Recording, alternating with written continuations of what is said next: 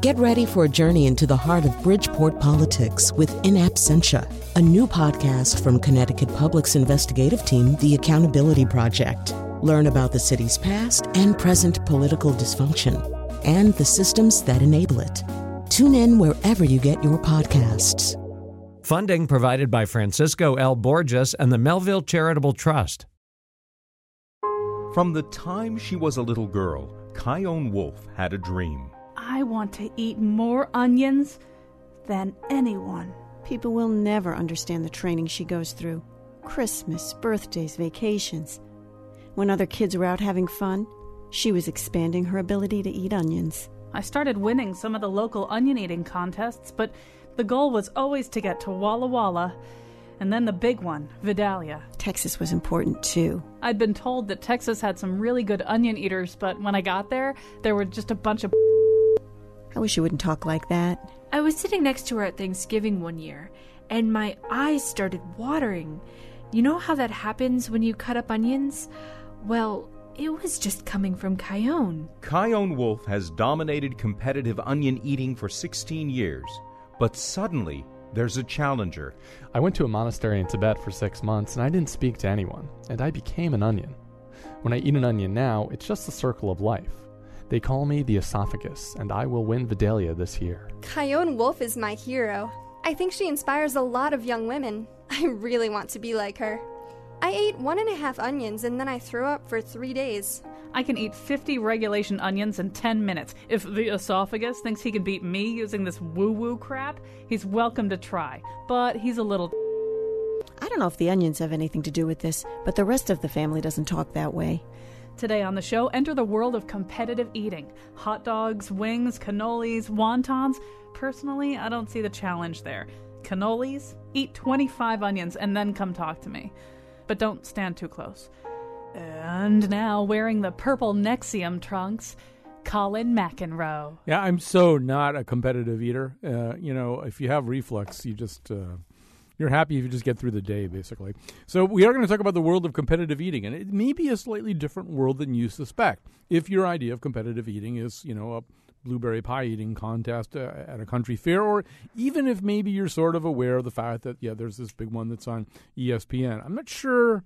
Well, I know that until we started pulling the show together and producer Betsy Kaplan started uh, doing uh, the intense research, I, I know that I didn't understand all this. So let me tell you who we're going to be talking to today. In just a second, you're going to meet Barry Rothbart. He's a comedian and actor and a co-director with Jeff Cerulli of the documentary Hungry, uh, which is a pr- very compelling documentary about this very world that we are going to take you into today.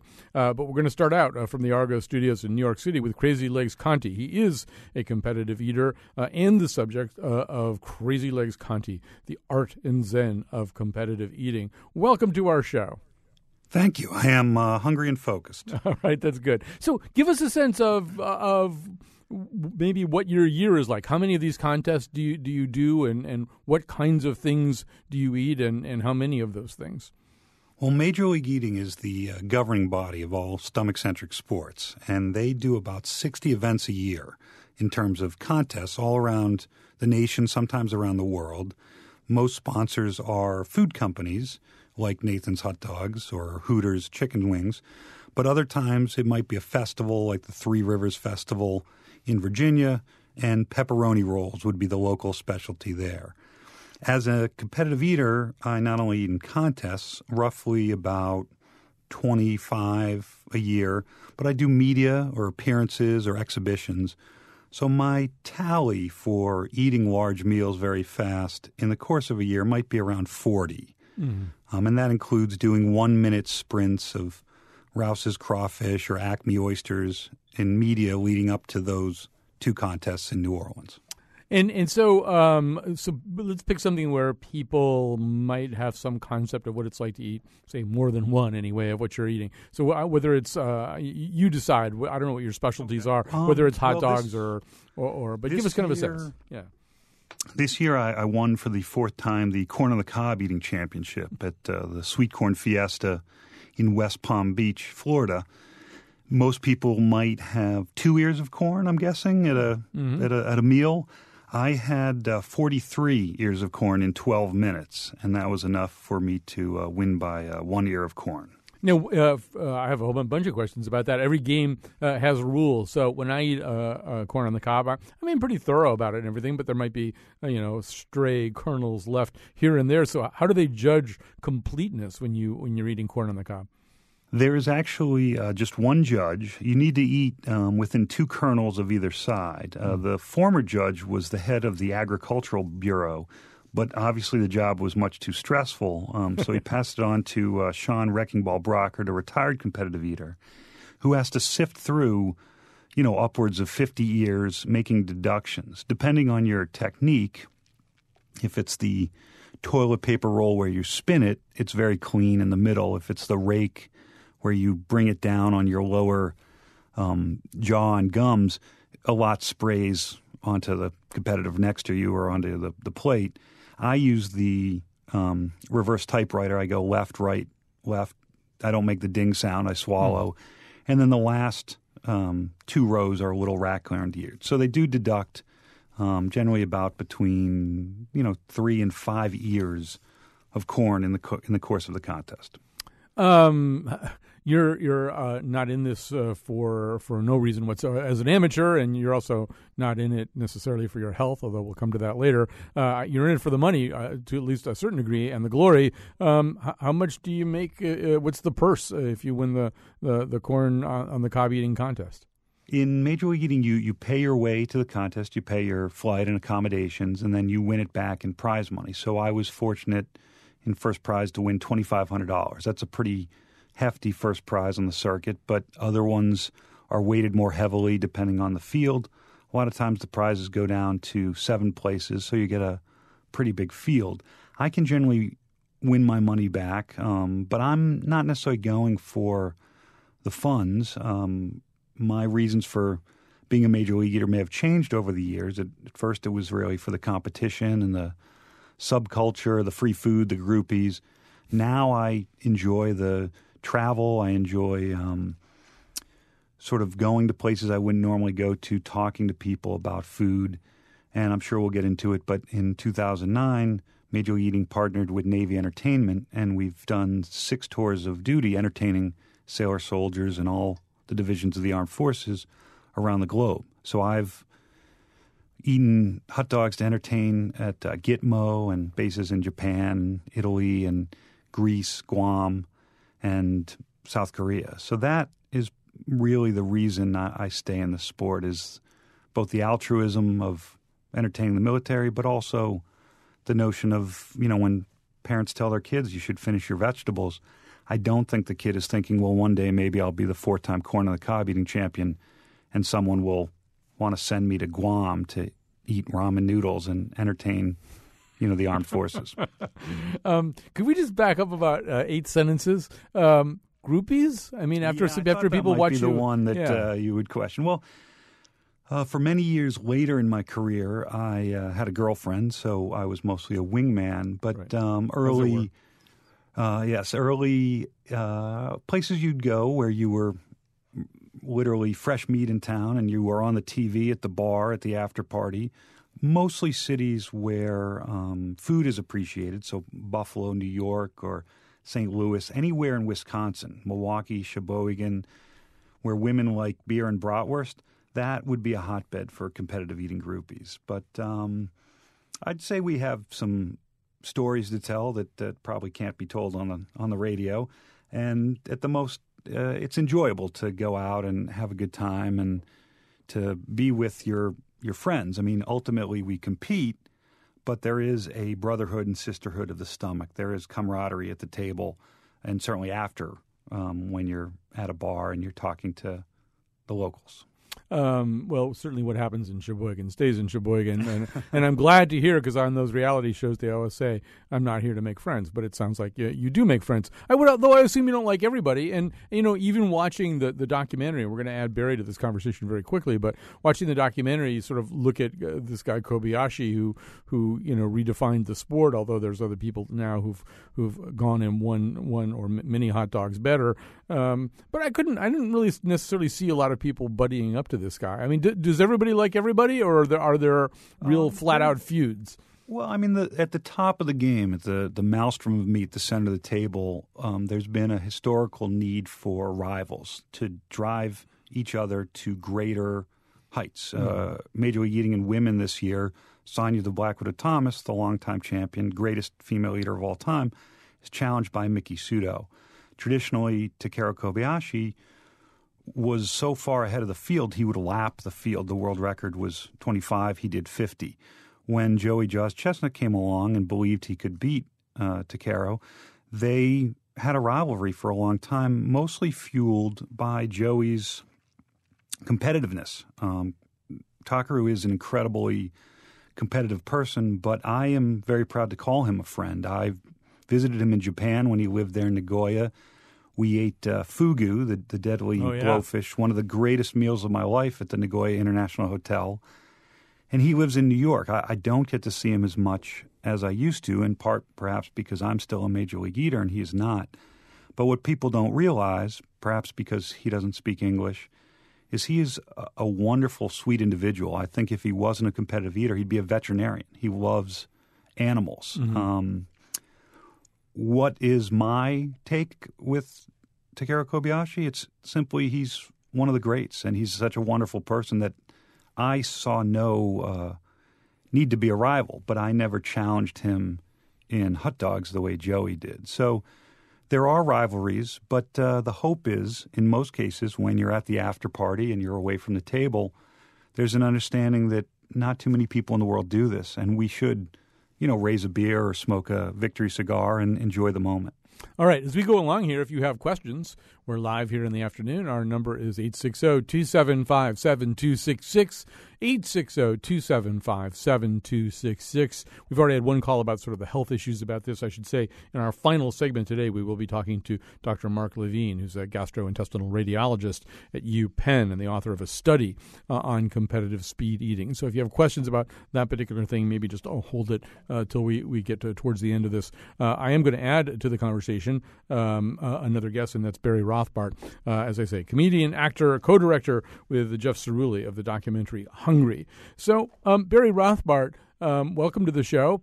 And hi, Colin. Uh, in this documentary, you're you're telling uh, one big story, the big story of competitive eating, and a whole group of sort of sub stories, stories that, that sit below this. But one of the stories you're telling is is one of the ones that uh, Crazy Legs Conti has just alluded to, and that I've alluded to too, which is this sort of Magic and Bird, Ali and Frazier type rivalry between these two competitive eaters. That uh, when Kobayashi came on the scene, the record for the most hot dogs that could be eaten in in 12 minutes uh, at the Nathan's contest was somewhere uh, around 25. Um, I'll let you pick up the story from there.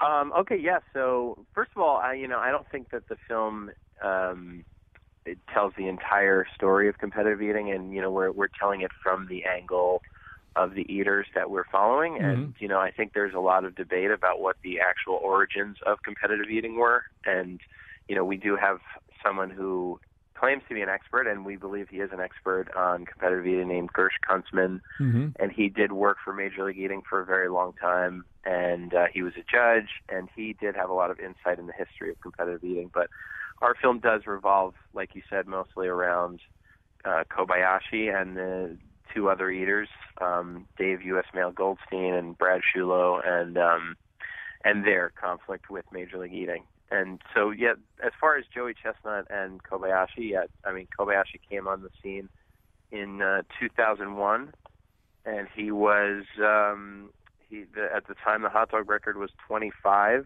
and uh, and he came in and, and doubled it and did, ate 50 hot dogs, and at that time I believe it was 12 minutes. And right. um, and yeah, and, and it was incredible, and you know uh, we speak at length to the fact that it changed the sport immediately, and um, it was very unexpected, especially since he was so diminutive. He was so small, and he, he was not the prototype. Even though there there were Japanese eaters at that time who were eating a lot, you know, he was not. He didn't look like what you would expect an eater to look like. So it was pretty incredible. Um, you know, one of the things that we know from other uh, um, experiences in sports is that there is this kind of paradigm shift that can happen. At one moment, nobody can run a four-minute mile, uh, and then you know, Roger Bannister does it, and then suddenly a lot of people can do it. Uh, this seemed to kind of happen with hot dog eating too. Once uh, Kobayashi broke through that twenty, that fifty hot dog plateau, other people came along. Now, fifty hot dogs is maybe not even such a big deal, and and and yeah. Know, I guess you have to ask yourself at what point does the human body stop? At what point can you just not do anymore? You know, like if somebody does 80, can a, a person do 90 then?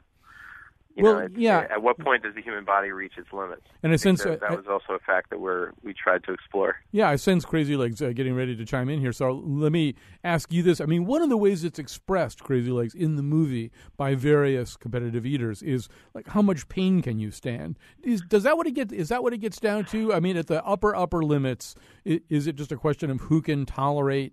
Um, the most pain and discomfort, or is there something else also that that that makes the difference between you know an A grade and, and a B plus? Well, certainly, you know, I've run the New York Marathon, I've run the Boston Marathon. I think about the 10 minutes of hot dog eating as a marathon. Certainly, the guys at the center of the table, it's an aerobic activity, it is grueling.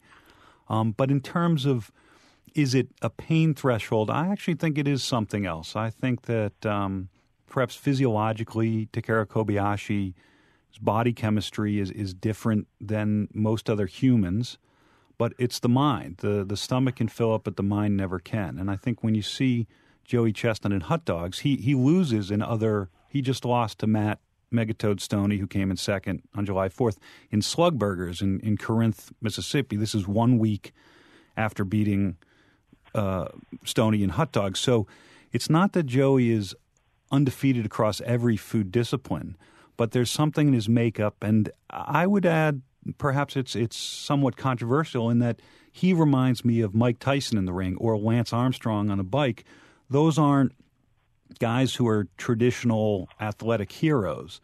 There is something that drove Joey to need to hate Takeru next to him during the contest and even after the contest. And Joey's not been a gracious winner since Takeru's left Major League Eating, he still needs to hold that grudge. And I asked him one time, I said, you know, this is a, this is a nice guy. And aside from the competition, what do you have against him? He's like, I actually have nothing against him. I need to hate him for myself to perform, for my mind to fool itself into getting to 60 hot dogs and buns.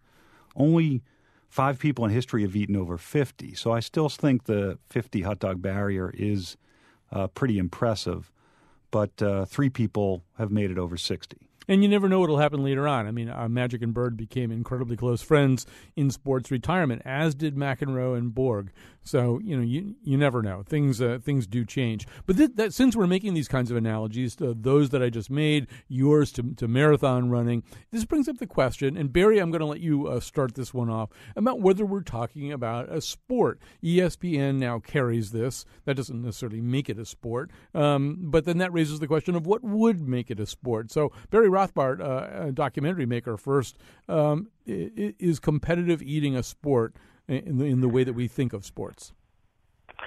Well, I, I believe that it is, and I, I believe that it can be bigger. Um, we spoke to um, to Tony Hawk, and what Tony Hawk said was it has some similarities to the early days of skateboarding, whereas you know there were certain personalities who rose above the above the rest, and it made other people want to practice harder and get better and better, and you know then you have a lot of people that are pushing the limits of what uh, an average person could do, and I think that, that that was the the main argument.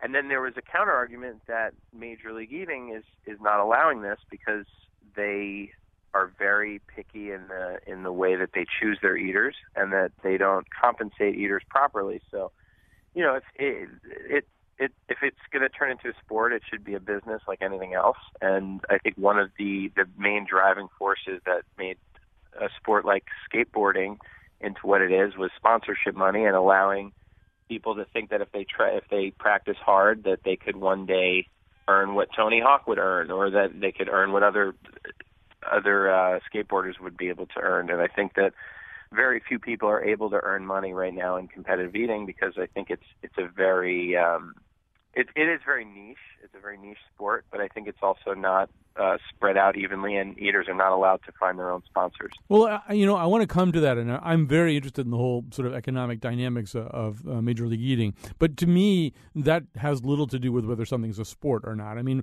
if you think about the, the origins of the Olympics, until quite recently, the whole notion of the Olympics, which represented the apex of sports, was amateurism. You know, I mean, in, until recently, the whole idea of compensation that could get you disqualified from the Olympics for, for much of the history uh, of that sport, although there were were always these discussions about whether the Russian national hockey team, you know, were professionals. But it seems to me whether you get money or not has nothing to do with whether something's a sport. I'm, oh no, absolutely. I wasn't saying. I think that that that could promote the growth of the sport. But I, I believe it. I believe it's a sport. And I, we've heard a counter argument that it's not a sport because it doesn't provide something that makes the human body better. It it it you train to make it um, able to take abuse. But with with most most other sports, you could do something that would actually make you more fit as a human, whereas this might not do anything as a human being. But uh, you know, I think I think that's up to interpretation for what you define as a sport.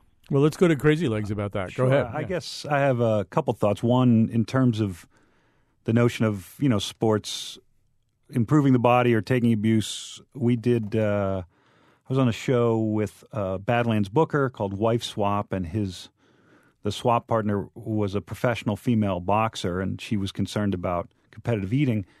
And I said, I, you know, what you do away from the table is definitely a concern, especially a big guy like Badlands. But at its core, boxing is, you know, two people punching each other in the head until one of them falls down unconscious. I think eating too many hot dogs might be safer than that. I did a show um, with Shaun uh, White. You talk about the Olympics. Who would have guessed that snowboarding would go from a recreational activity to a sport in the Olympics?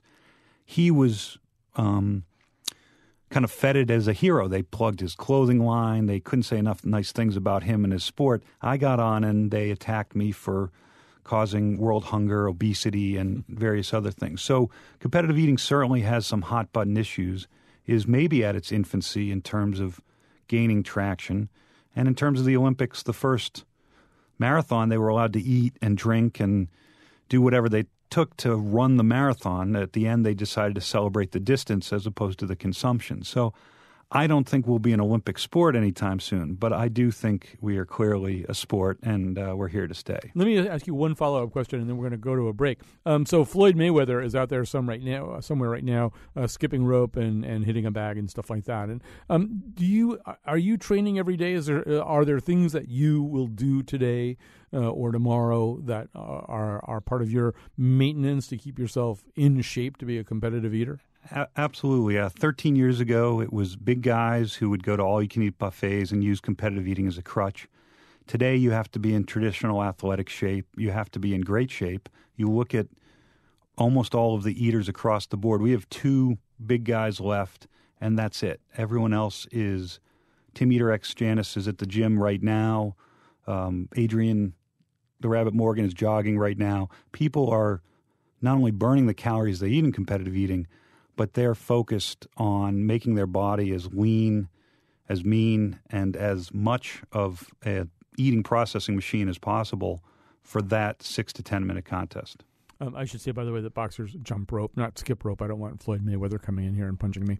Uh, all right, so we're going to um, grab a quick break here. When we come back, we'll we'll talk more about the structure of competitive meat eating. Do feel as though you can call in 860-275-7266. You can tweet us at WNPR Colin. I'm finna get a hot dog. I'm finna get a hot dog.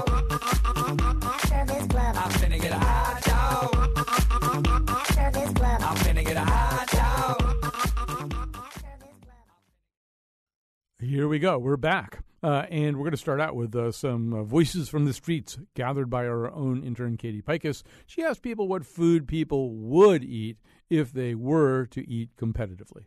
If you could eat one food competitively, what food would it be? Ice cream. Watermelon, and I would kill everybody.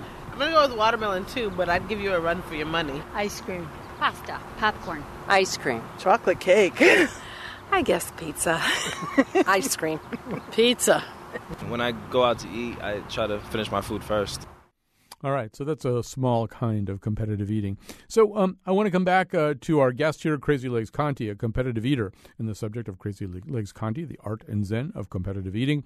Uh, Barry Rothbart is with us. He is the uh, co-director with Jeff Cerulli of the documentary Hungry, which is about the world of competitive eating as seen through two, three specific competitive eaters. And so, Barry Rothbart, um, and, and, this is going to be interesting too because I think I know you and Crazy Legs have, have different um, takes on this. Uh, but one of the things that you do in this documentary is to look at this uh, league. Uh, I guess that's the right word. It's the overarching organization that, uh, as um, Crazy Legs Conti said, uh, oversees uh, all stomach centric competition. Uh, at least it oversees its own world of stomach centric competition, all these competitive eating events. It's Major League Eating, it's basically two brothers. Um, and one of the things that you suggest in, in talking to some of the competitive eaters who are unhappy within that world, it, it's all, I mean, it does almost remind me a little bit of you know the the eight men out the story of the black sox scandal of 1919 where charles comiskey just didn't pay, pay his players anywhere near what they really were, were, worth to him. You sort of you sketch out a world in which the advertising revenue from these events is worth in the hundreds of millions of dollars and and whereas the, the competitive eaters would share a much smaller much much smaller purse. You want to elaborate on that? And, and then we'll get uh, crazy legs take on it too Sure, I'd love to. Um, well, first of all, the um, it's something called ad equivalency, and it was based on an article that this uh, this writer Dana Rubenstein wrote in Bloomberg Business Week, and it, it it stated the ad equivalency is in the hundreds of millions of dollars for the Nathan's event, solely for the Nathan's event, and it's it's not exactly what they would make in earnings, but their earnings are estimated in uh, by her in the tens of millions of dollars. So, and the total prizes given out they was stated in the article as five hundred thousand dollars. That's total for the year for all eaters. And I, and you know what what what it basically is is and it's not the only governing body. There are smaller ones that many people don't know about um, that are more independent and that do other events, but they are the large one because they have Nathan's and Nathan's has ESPN and they have the TV rights and that's that's what everyone knows. That's the the landmark event in in competitive eating. So what they have though is they have the ability to get eaters under contracts because everybody does want to compete in Nathan's and they want to do the bigger events. And these contracts are in by some accounts very abusive, financially abusive and controlling. And I think a lot of the eaters have been leaving because of these contracts. Kobayashi left. This uh, one of the top eaters, Pat Bertoletti, just left the, the league to, to do his own independent events. And I, and I think that that by some accounts, is hurting the sport.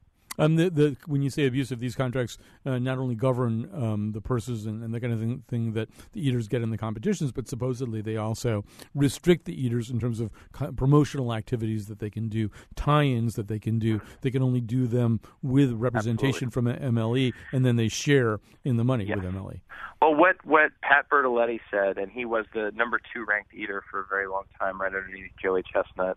Um, what he said is uh, they basically act as your employer and your agent, which is a conflict of interest. You're not allowed to have your own agent, which means you're you're not allowed to have sponsorship money that they don't approve of, and you know basically that means you're not allowed to have your own sponsors.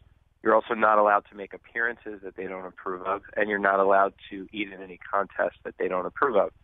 So basically, if you sign this contract, the only money that you can make from competitive eating is everything that they approve of which means that you can't do local contests. You know, we had an instance where Brad Shula wanted to do a charity event because one of his friends died of cancer and he wanted to do a, a charity eating event and they just wouldn't allow it. Now, Crazy Legs Conti, I, I, can tell already from some of the things you said in the first segment that you, you feel as though this is a system where you, you really have been able to thrive. Well, I think there's a, a flip side to it. Um, Pat Bertoletti, who I spent the evening of July 4th and July 5th with – owns a food truck called Glutton Force Five with another former competitive eater, Gravy Brown. He has a taco in a bag um, restaurant in a suburb of Chicago. So his reasons for leaving, I think, may be beyond contractual ones. But the things that are provided through being in Major League Eating are goals I never had for myself that have come true um, because of Major League Eating. Would I ever be an avatar in a video game? Would I ever be on Letterman or Emeril or in The Sopranos? Opportunities have come along from the league. Have there been appearances or TV shows that I have been denied? Absolutely. I was a coworker and a friend of Morgan Spurlock, and he asked me to eat 100 chicken nuggets for Super Size Me. The league did not want me to do it because perhaps it would be seen as gluttonous.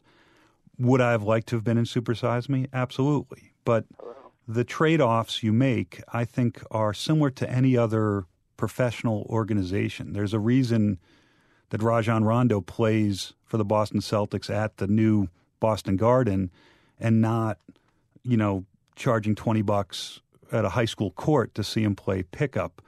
Are there opportunities he's denied by, you know, being a, a pro athlete in the NBA? Possibly. I know he can't put out his own rap album without approval. So I feel that Major League Eating is it um, a perfect world in terms of eaters getting uh, sponsorship? No, and they've worked on that to get clothing sponsorship or other sponsorships. And currently, Joey Jaws Chestnut, the one, number one eater, is the only person without another job. He makes all his revenue from eating. But the sport is also relatively new, and I don't see uh, anyone else other than the Shea brothers doing a better job of getting myself personally opportunities to entertain the military or to be in a video game or to do things that um, I could not do uh, myself. Um, uh, first of all, just a couple of things. Oh, uh, I'm assuming that everything that you just mentioned, being in The Sopranos, being on Letterman, those are things that have happened to you. Yes, those are all actual things. I mean, it's like the five hundred thousand dollars of prize money given out. That's actual prize money versus the imaginary ad revenue dollars that are created by the juggernaut that is Nathan's on ESPN. So all the things I mentioned, I've done. I mean, that all sounds great. Although, just to be clear about analogies, Rajon Rondo is uh, part of a collective bargaining agreement with the NBA that really does specify, you know, a whole bunch of things. Some of which may work to his advantage, some of which may work to his disadvantage. Um, you, you, guys right now are probably closer to what uh, World Wrestling Entertainment has been for a long time, right? Your work for hire, you, you, you're the contract that you have isn't really an employment contract, and it's certainly not worked out through collective bargaining, right? Well, we the the big issue and the issue with Takeru Kobayashi was not a financial one. I was with him and his manager girlfriend Maggie the July 3rd before he was not allowed to compete. And not a lot of people know that he waived his appearance fee and any prize money he would receive. His contract issue was exclusivity, mm-hmm. whereas he'd always been allowed to do contests outside the U.S there were things that had changed. He had a Canadian hot dog contest, company, not Nathan's, interested in him being a spokesperson. And that ran against what was in the contract of, of being exclusive to Major League Eating. For most eaters, uh, you're not allowed to do restaurant challenges. Eat a nine pound burger and get a free t shirt or your picture on the wall, so that if there's a burger contest in that same city, Major League Eating provides the exclusive eaters. Kobayashi's was much different, and that's what led to the split. But for me, I, I have no interest in eating a giant pizza or a giant burger to get a T-shirt. I'd much rather be in an actual pizza or burger eating contest at a festival or at a place that you know is worth the um, time, effort, and prize money. Uh, Barry Rothbart, um, you know, one thing that uh, you know we're talking in the first segment about whether this is a, this is a sport, uh, how difficult it is, uh, what kind of training goes into it. One thing I, I didn't stress with you or ask you about, just to give us a sense of how difficult this is from a more average person's point of view. Obviously, Crazy Legs Conti is in the upper echelons of this sport. You tried this, right? You actually tried competitive hot dog eating. How how, how was it? How did it go? Uh, it was disgusting. It was uh, it was really difficult, and I I give a lot of credit to anyone who could try this. Um, what I did was I first tried it without knowing anything about training, um, about how to prepare, and I ate about ten in ten minutes, um, which is well below um, what the record of 69 is right now.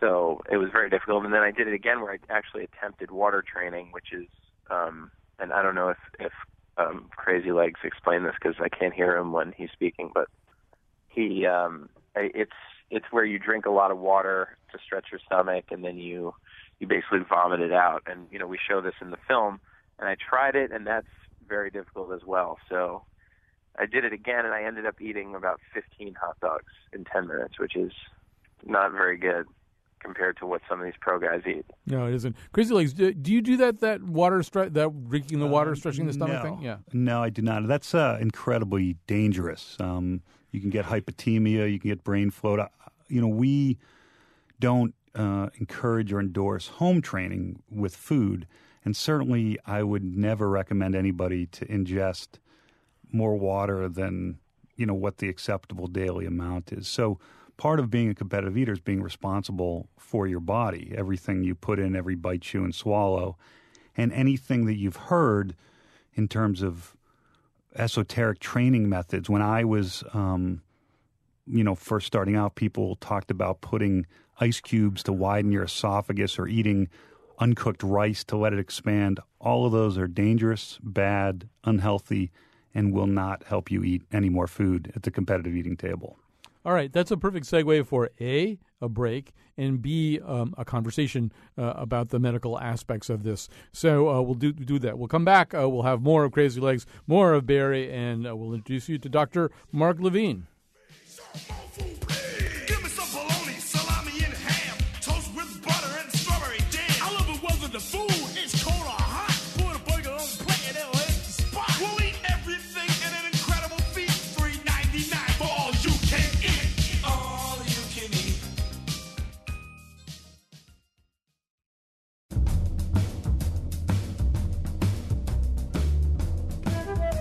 Talk about competitive when they talk about competitive, sorry, I'm training for the Greater Atlanta Peanut Butter Eating Contest in August. Today's show was produced by Betsy Kaplan and me. Our interns are Brittany Hill and Katie Pikus, who appeared in our intro with Sir Ray Hardman, Betsy Kaplan, Patrick Skahill, and Lydia Brown. The part of Bill Curry was played by Joey Chestnut. For show pages, articles, and videos of the Faith Middleton Show staff speed eating prosciutto wrapped shrimp with basil and grilled peaches plus two delicious wines at $20 and under, visit our website, WNPR.org. On tomorrow's show, a new way of thinking about prodigies. And now, back to Colin. All right, in just a second, you're going to meet uh, Marc Levine. He's the chief of gastrointestinal radiology at the hospital of the University of Pennsylvania. Um, but before we do that, um, let's go back to Crazy Legs Conti for a second. So uh, we know that you do about 40 of these uh, events, uh, these contests per year. We know you've done things uh, like uh, eat seven bags of popcorn in 12 minutes, uh, 12, 2.71 pounds of French cut green beans in six minutes, and 3.5 pounds of pancake and a half pancakes and a half pound of bacon in 12 minutes. Uh, that plus the hot dogs plus the this plus the that. How's your health these days? How do you feel? Uh, my health's very good. I am uh, 43 years old. I go to the gym. I jog. Um, I am in better shape now as a competitive eater, learning about nutrition, learning about exercise, than I think I was 10 years ago or when I first started. And we would go to all you can eat buffets or we would use food as an excuse because we could eat a lot. So I think now I realize if I'm going to have an occasional burger or pizza, it's really going to be the best of those foods that I'm going to eat natural foods and avoid processed foods, and I'm going to, you know, work out to remain healthy. Um, let's uh, talk to uh, Dr. Marc Levine. I, I just introduced him uh, two seconds ago, so I won't go through that all, all over again. Um, this is something that uh, probably hasn't been looked at a lot by the medical uh, profession because it's such a small subculture, but it seems to be a subculture, subculture a sport, an activity, whatever we want to call it, that's on the rise. Um, there are just obvious risks. Crazy Leg Conti talked about a few of them just in terms of uh, ingesting huge amounts of water, uh, but there are lots of other risks for strokes, jaw injuries, choking deaths, um, a whole bunch of possible things that could, could conceivably go wrong. So, um, Marc Levine, before we talk about what you, you have studied, um, what's the state of sci- medical science about this whole world of competitive eating? I'm assuming it's something that hasn't been looked at a lot. And uh, thanks, Colin. Um, first, I want to apologize. I'm in the midst of a bad cold, so there's no truth to the rumors that physicians don't get sick. Right. And I may be coughing a little bit intermittently, and I apologize. But the reality is that there's been virtually nothing in the scientific literature on um, on this subject, uh, except for a review that we did um, after we had the opportunity with National Geographic, um, uh, in which they uh, produced a show called The Science of Speed Eating, and they actually brought down one of the top speed eaters in the world at the time, back in 2006 or 2007, and brought him to the University of Pennsylvania so we could try and look at the compelling question how do speed eaters eat so much so fast? And that was the big question. And we actually put uh, this speed eater through a simulated uh, speed eating competition in which I actually fluoroscoped him uh, as he did a hot dog eating uh, simulation, and the hot dogs were coated with a small amount of barium, which is ri- which is opaque, so we could see it on the X-rays and try and figure out what's going on in the stomach. And what we actually showed, it was incredibly dramatic and spectacular, was as this speed eater kept rapidly ingesting these hot dog pieces, the stomach, instead of contracting and peristalsing the way it normally does to break down food that enters the stomach so it can pass into the duodenum and small bowel, instead, his stomach was this flaccid, compliant receptacle that just kept expanding almost indefinitely to accept this huge amount of ingested food until it was this dilated sac that filled almost his entire abdomen. It was really very, very dramatic, and at least in the case of this speed eater, enabled us to see that he was able to consume this enormous amount of food, not by emptying his stomach more rapidly, but by having this incredibly compliant stomach that just kept expanding almost indefinitely to accommodate all this food. Now, the problem was that we only, uh, through National Geographic, were able to look at one speed eater. So, good science doesn't depend on a sample size of n equals one. So, we really had a very small sample, one patient, and yet the findings were so uh, impressive and dramatic that our suspicion is that this is how many uh, speed eaters are able to do it. Um, so you're, but you're also, uh, pardon the expression, breaking off one small piece of this puzzle. That's sort of the essential gastroenterological structural stuff that's going on while you're eating. There's so many things that are going on while they're eating, and I'm going to throw it over to Crazy Legs again for just a second. So when you're eating hot dogs, uh, I, I, read one article that said that uh, you exceed the recommended fat ingestion, you know, in the first 30 seconds of, of a competitive style hot dog eating, and you exceed the sodium limit in the first 45 seconds, uh, and, and, then you keep eating, you know, and so you're ingesting insane amounts of sodium, just among other things, which has got to be ratcheting your blood pressure up pretty high.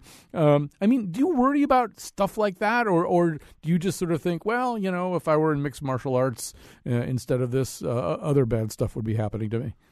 Well, the first thing to say is in all competitions, uh, maybe we didn't bring it up, but there's an EMT even when I do one minute of media. So, in terms of the fears of choking and things like that, in 13 years, I've never, the EMT's never been called into service. Um, in terms of the consumption that you're talking about, uh, a lot of it is really mind over stomach matter. Where if we were at a barbecue and you said, here's 30 hot dogs and buns, you have all afternoon to eat them. I don't know if I, I know I wouldn't want to. I don't know if I necessarily could just casually eat 30 hot dogs and buns over five hours. But in the notion of 10 minutes of competition, I am capable of doing that or attempting that. How does that factor in in terms of the fat, the salt, the changes in the body? Well, again, I think it goes back to 40 times a year I'm doing this. Those are 40 large meals. Call it the anaconda diet. Um, the physiological changes that will happen in my body are somewhat elastic. And within a day, you know, on July 5th at 5 p.m., I may not be hungry, but I'll have a salad to get back into the notion of masticating and eating again. So I suppose if I had to have one body part be a, you know, flaccid and compliant, I guess my stomach would be okay. Um, Marc Levine, there's so many things that can go wrong with uh, your GI system, uh, and um, as we age, we find out what some of those are. But um, the you know there, there there seem to be a lot of uh, immediate concerns here. Now we're, we're, talking to a very disciplined man, uh, at least in a certain way, and talking to Crazy Legs Conti. Uh, I'm assuming not every competitive eater is that disciplined, and and in some ways uh, the the ones who are using the water method to stretch their stomach are interfering with the elasticity of those muscles. Uh, there, there are there are things in our in our um, system that provide the sense that you call satiety, right? You've eaten enough. Um, and, and, I'm assuming long term, if you mess with that whole system the way these guys are doing, you're messing with a whole bunch of things, including that notion of satiety that, that some of these guys may wind up uh, unable to tell most of the time when they whether they've eaten enough. I think that's that's exactly right, and I think that um, if again, if we look at the speed eater we worked with, I have to give him tremendous credit because it took phenomenal willpower and self discipline on his part to train himself for these competitive eating contests. I don't think that it's secondary to an innate ability for speed eaters to expand their stomachs. At, at least, uh, I don't think that's the major uh, factor. I think what it really relates to is an intense training period in which uh, these speed eaters um, eat larger, force themselves to eat larger and larger quantities of food until they basically overcome the usual checks and balances, that feeling of being sated that prevents the rest of us from eating another bite. And one of the side effects of this is that as a Speed Eater, the the uh, subject that we worked with, he no longer ever felt full when he ate a normal meal, and he was very thin and trim and in great shape. He was he was working on I think in Wall Street, and he was uh, uh, dating a lot, and he kept himself very slim. He did this by just putting measured doses of uh, food on his plate and stopping as soon as he finished what he thought was an appropriate amount of food. But it's an amazing thought to think that he no longer is experiencing the usual pleasures of just getting full and sated when you eat a nice meal. And this really takes me to what is my concern about uh, speed eating. And, and admittedly, I'm speculating again because this isn't science based on one patient, but the speculation is what happens to competitive speed years over time? What happens if 20 or 20 years down the road he loses that willpower and self-discipline because he no longer cares when he's 55 and not 35 about how he looks. He's married, he engages in binge eating because he can eat all the pizza or ice cream he wants without ever becoming sated. The concern is one that this can lead to morbid obesity at some point down the road with all its associated complications. And, any, and another really big concern I have, it's a potential concern, is what if from years of competitive speed eating and participating in these competitions, the stomach r- finally reaches a point where it becomes this huge dilated sac incapable of returning and shrinking to its normal size. What happens then? Does the patient, does the speed eater experience intractable, recurrent nausea and vomiting because he can never empty his stomach normally? Is it something that could eventually necessitate surgery requiring resection of some or even all of the stomach? I mean, those are obviously huge issues. We're gonna we're, we're gonna have to sort of wrap that up there, Dr. Levine. Uh, on the, I wish I could let Crazy Legs and Barry respond.